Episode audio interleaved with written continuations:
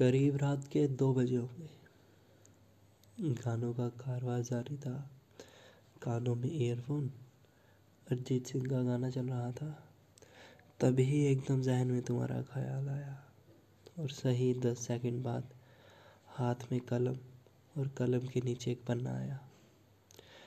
और पन्ना आते ही मैंने लिखना शुरू किया और सबसे पहला नाम लिखा, मैंने तुम्हारा नाम। तुम्हारा नाम लिखने के बाद मैंने दस मिनट तक उसे निहारा और उन्हीं दस मिनट में मैंने तुम्हारे साथ गुजरे हुए कुछ पलों को याद फरमाया कि किस तरह तुम अपनी सीट के साथ मेरे लिए सीट बजा कर रखती थी। वो बातें ना होने पर आई लव यू जान बार बार भेजा करती थी।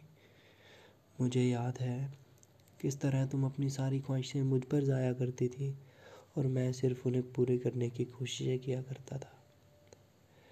याद है वो पहली मुलाकात जब दोनों ने एक दूसरे को गुलाब दिया था? वो तुम्हारी लाल रंग की ड्रेस और चाय की सौगात।